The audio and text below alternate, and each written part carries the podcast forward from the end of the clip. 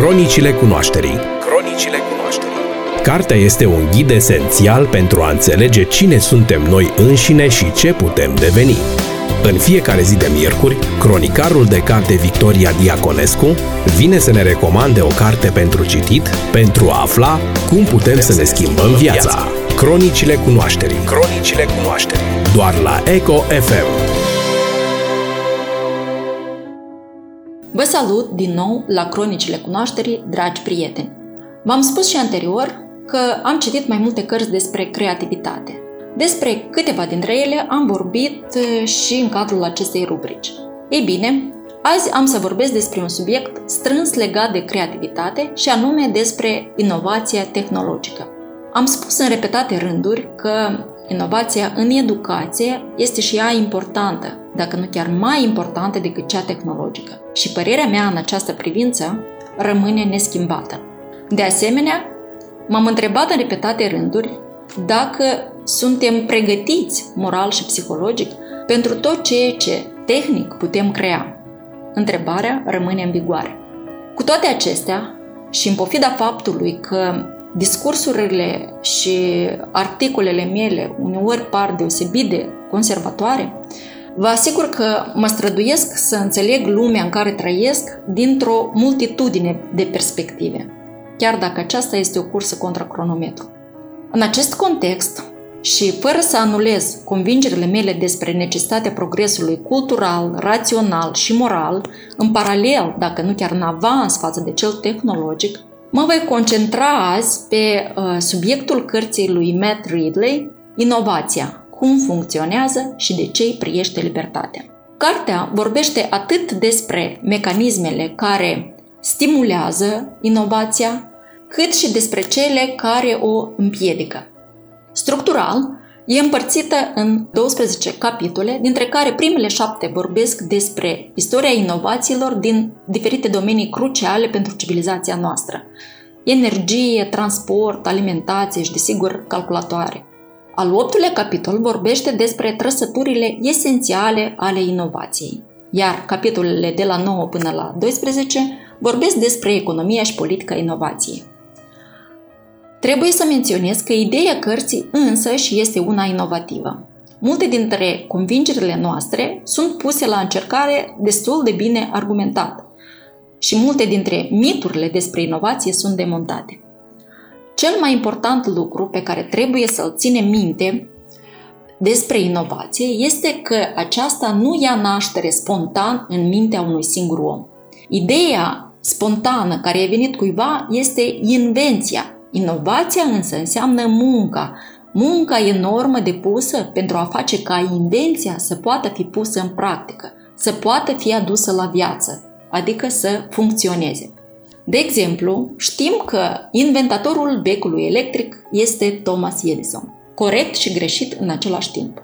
Pentru că becul electric a fost inventat și de Marcelin Jobard în Belgia și de William Grove, Frederick de Moyen și de Warren de la Rue în Anglia și de Alexander Lodygin în Rusia, de Heinrich Goebel în Germania, de Jean-Eugène Robert Houdin în Franța și de mulți, mulți alții de prin alte părți.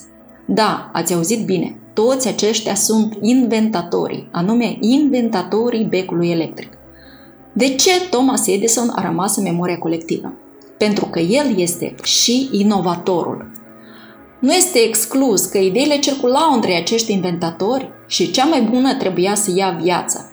Dar Edison a fost cel care a testat mai mult de 6.000 de fibre pentru a găsi materialul ideal pentru crearea filamentului becului.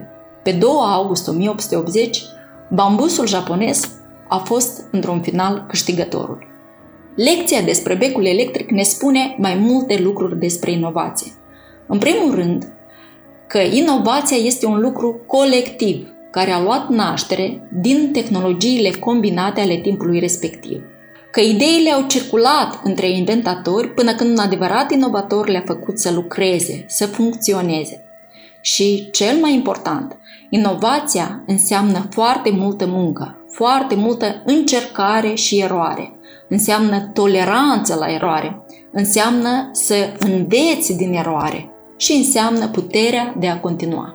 Ei, aici uh, nu pot să nu fac o paranteză, întorcându-mă la lucrurile care mă preocupă mai mult decât inovația tehnologică.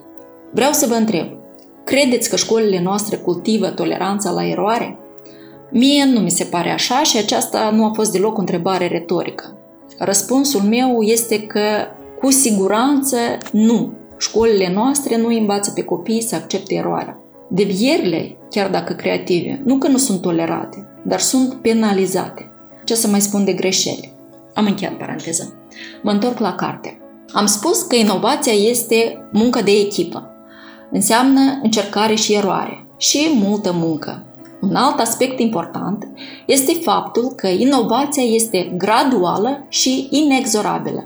Nu poți sări peste etape. Inovația apare la momentul potrivit și a naștere din tehnologiile existente.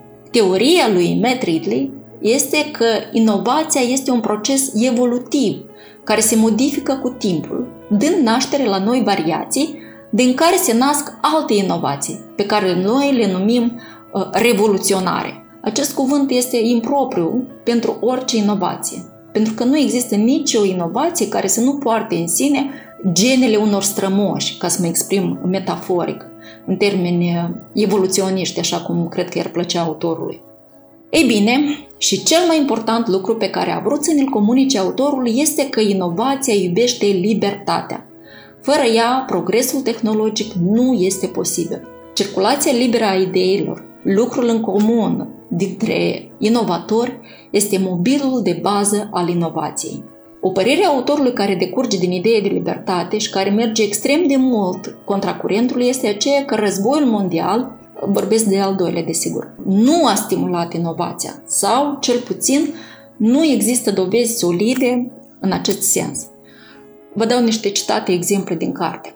Lipsurile din timpul războiului, grijile legate de securitate și în Marea Britanie bombele zburătoare V1 au continuat să pună piedici proiectului. Deci, nu e deloc clar că penicilina ar fi fost dezvoltată mai lent pe timp de pace.